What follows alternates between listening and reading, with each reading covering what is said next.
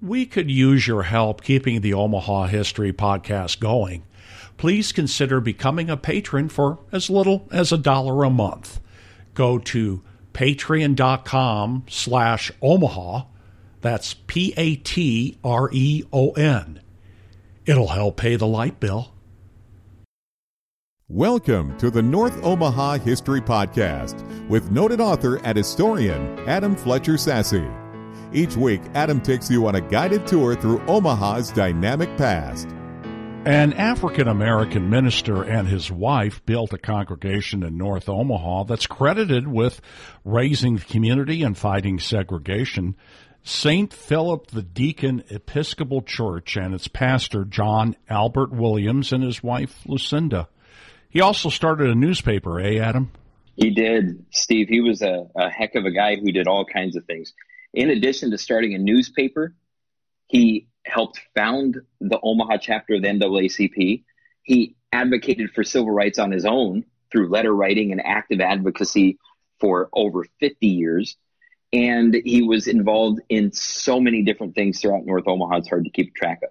But the church itself was something else. And so this is going to be the story of both Reverend John Albert Williams, his wife, Lucinda Gamble Williams, and St. Philip the Deacon Episcopal Church. Let's let's just run through it all. It all started way back in the 1870s. You know, Omaha as a city has always been a very church city. There was a man who uh, came to Omaha on behalf of the Episcopal Church, Reverend Worthington.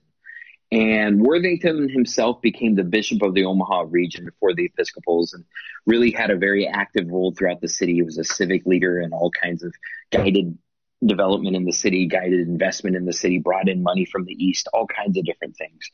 And one of the things that he was responsible for was really getting the outreach and the ministry going to African Americans in the city's north, near North Side neighborhood.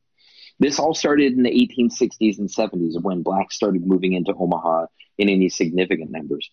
As they did that, Reverend Worthington, who was the bishop by then, Bishop Worthington, decided that the near north side needed an African American minister to serve their Episcopalians that were coming there to really build out a congregation.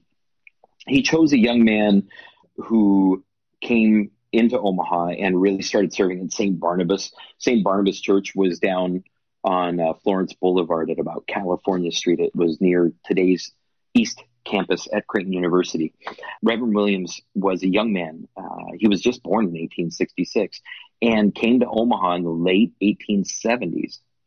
First to be a, an assistant at St. Barnabas and then to open up a congregation. The congregation opened under the guidance of the minister at St. Barnabas uh, and eventually was turned over to this young man who went ahead and raised the money and developed the relationships and really built out the possibilities of having a ministry right in the near north side. The church was called St. Philip the Deacon. Uh, St. Philip the Deacon was an uh, evangelist who appears in uh, the Acts of the Apostles in the Bible. Uh, he was really marked as being a very significant figure in the early church. But most importantly to this story, he was an Ethiopian uh, and is revered as being one of the primary figures in the early Bible uh, and one of the primary figures who really built out the church. But being uh, black and really that involved in the Christian faith, it's important among it was important for a long time among black christians to recognize the role of saint philip. And so they named this church in the near north side that was being developed for african americans. They named it saint philip the deacon episcopal church. Reverend john albert williams came to serve the church and actually built it out. Uh, he was the one who took the church from 15 members to 250 members within two years he's his dynamic preaching style and active engagement with the neighborhood uh, really built up the congregation very quickly and inspired a lot of people to become very involved.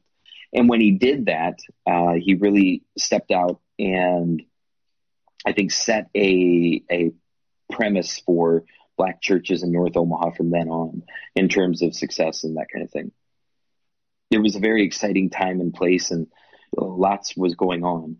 Reverend Williams became very, very active throughout the community. He first began writing for a black newspaper called uh, The Enterprise in the 1890s. Now, that was the same time when Reverend Williams got money donated from enough people to have a church built for St. Philip the Deacon instead of just meeting in some ramshackle shack or trying to put together services here, there, and everywhere. Reverend Williams really got a church basically donated, uh, the money for the church donated from the East Coast and uh, built an English style building. Uh, it's kind of an English Gothic uh, building. It was rough hewn stone and sat right on North 21st Street between Nicholas and Paul. Today, there's nothing in this space. Physically, there's nothing there, but it's just north of the old Omaha Public Schools warehouse building on Nicholas Street that's part of the Nicholas Street Historic District. Anyways, uh, St. Philip's, the church itself got going, and then the Reverend himself got very active and started building out the congregation, started developing different thing, different things throughout the neighborhood, and really uh, started building up what the church could be. He started his own newspaper, and it was called the Monitor. And while it ran for approximately 20 years, uh, Reverend Williams used it to teach the the lessons and really build out the advocacy to the African American community in North Omaha, as well as to white people who happen to be, be reading the newspaper. Reverend Williams had a philosophy of positive development. He fought against racism very actively. He was a letter writer constantly. He's very educated. Uh, he was a Greek and Latin scholar and recognized for his voice, his writing voice widely. He was actually the official secretary for the Omaha Episcopalian district um, and very, very involved in the church's leadership that way. Uh, but he also uh, used his advocacy to build out uh, this support among the African American community for expanding civil rights. As he did that, uh, Reverend Williams became very involved in other activities.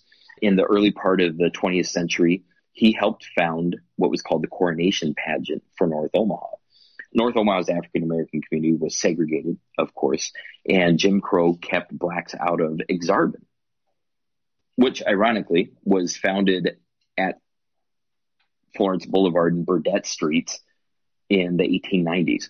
So Williams got to see this ev- evolution where Ak-Sar-Ben was born to really boost the business, boost the social ties in North Omaha and across the entire city. But then it was taken from North Omaha and disallowed blacks to be involved. So he started the coronation pageant with the idea that African Americans should celebrate middle class existence too. They should have things to tie together businesses, tie together social life, and really uh, build the pride of the community. And so this pageant was started. Uh, the dances were held at the St. Philip's Church. Eventually, they moved over to the Dreamland Ballroom. They were held throughout the community eventually. And lots of folks got very, very involved and very, very invested in kind of securing that kind of middle class identity for blacks in the near North Side community. But Reverend Williams was the one who really started that. In addition to the monitor, it was also in the in 1914, right in that same era when the monitor was born and booming that Reverend Williams took responsibility for trying to start the NAACP in Omaha. The national organization had started in 1908, and it took a couple of years before they got to Omaha. They had a, a chapter starter come to the city in 1911 and again in 1914. And Reverend Williams really took it upon himself to get it going. He got a lot of people signed up, but the national office refused Omaha's charter in 1914 and again in 1915 because the Omaha's charter members didn't include enough whites. The whole point of the NAACP was supposed to be blacks and whites working together for African American civil rights because they recognized the mutual benefit from having everybody involved. Reverend Williams stayed at it though, and he started the chapter officially in 1919. And it was just in time for the lynching of Will Brown and all the hell that that brought on to Omaha.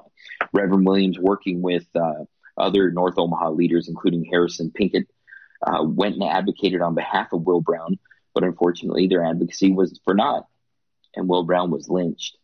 After the lynching, the NAACP stayed active though and became more popular, not less, and are still going strong today because Reverend Williams founded the organization all the way back in 1919 in Omaha.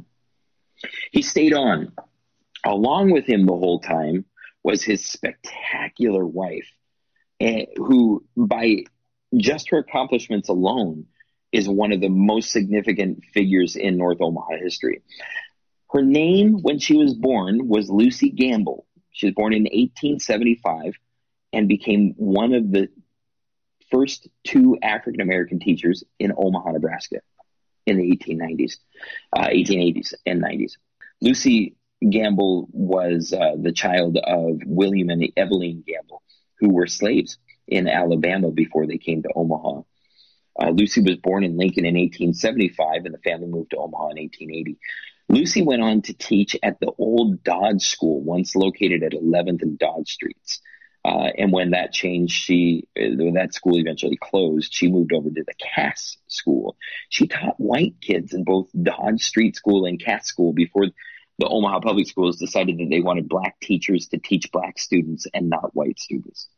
And so Lucy, in her time as a teacher, had that opportunity uh, to teach at these schools. She she left teaching permanently in 1901 there was a tradition that classroom teachers had to be single. There wasn't a formal rule, but everybody understood that the deal was when you got married, you left the classroom. Lucy married Reverend Williams in 1901 and left teaching after that. Uh, she went on and eventually came back to Omaha Public Schools as an adult education teacher in the 1930s. But regardless, that was just the beginning of her community involvement. Throughout the years, she was involved with uh, the North Side YWCA, which was originally called the Negro Women's Christian Association. You got to understand, Steve, the YWCA was segregated at its beginning when it started. Again, the YWCA in Omaha, Nebraska was segregated when it started. So they opened a Negro Christian Women's Association in the near north side, and Mrs. Williams was on the board. When that group decided that they needed to open the colored old folks home, which which we understand today as senior living centers. Lucy took the charge on that and she raised money and she joined the board and she was very active with Colored Old Folks Home, which stayed open for more than 50 years in North Omaha. Uh, she was also really involved at the church, at her husband's church. Of course, I mean, as a pastor's wife, there were expectations and she took them on. She led Bible study classes for adults. She led Sunday school classes for children. She became the uh, choir director and stayed in that role for a long time, and even served as a delegate from delegate from St. Philip's to annual council of the Episcopal Diocese of Nebraska. So, in her activity, she really just kept on. Reverend Williams himself died in 1933. He had served his church for more than 40 years and Mrs. Williams was right there by his side the entire time. After he died, she stayed active. At uh, St. Philip's 75th anniversary celebration, Mrs. Williams uh, was given flowers by Judge Elizabeth Pittman and recognized for 50 years of membership in the congregation. And it was a very exciting time. You know, the church continued, Mrs. Williams continued, and uh, things changed. Well, 1950s when the church started to falter a bit. Its leadership wasn't strong, and things were changing around Omaha. The near north side was be white flight had happened, and it was emptying out of white people quickly by the 1950s. And in the 60s, white people were almost entirely gone from the entire neighborhood around uh, St. Philip's. Now, St. Philip's was a black congregation with white members, but primarily black. But the congregation itself had a hard time sustaining. As things moved along, uh, it was all the way in 1948 uh, when the city of Omaha decided that they wanted to redevelop Kellom School. Kellom School was a big old school building that was built in the 1890s, and it sat right on Paul Street. And uh, the school district decided that they wanted to do a new school and have a recreation center attached to it with a swimming pool. And in 1948, they demanded the city of Omaha demanded that St. Philip surrender their building and rectory. So they did and the church was the original church was demolished in 1949. They moved again to Binney Street, uh, staying open, uh, building a new church on Binney at 25th Street. It's a humble building that still stands today. And uh, from 1949 all the way into uh, the late 1960s, uh, St. Philip's sustained right there. But it was late 60s with new housing laws that removed redlining that really allowed African Americans to move out of the near north side, move out of North Omaha even, and go on. And they left. And St. Philip's began to empty out. Uh, during that same time period of the 1960s, there was another Episcopal church, a white Episcopal church located up by Miller Park uh, at 30th and Kansas Avenue or 30th and Belvedere Boulevard, right at that intersection. That church was called St. John's Episcopal Church. It was an old white congregation that had moved further north and built this beautiful building right in the Belvedere neighborhood. And uh, by the late 1960s, they were experiencing white flight as well. So racial issues were chomping away at both of these Episcopal congregations in North Omaha. And by the late 70s, there was a plan to solve some of the problems for both churches by merging them together. It was 1986 when uh, St. Philip's merged with St. John's. St. Philip's closed its original building, or its fifth building by that point, and moved into St. John's Church there at 30th and Belvedere. And today, St. Philip's Episcopal Church continues as part of St. John's. And today, the whole church is called the Episcopal Church of the Resurrection. And it goes on.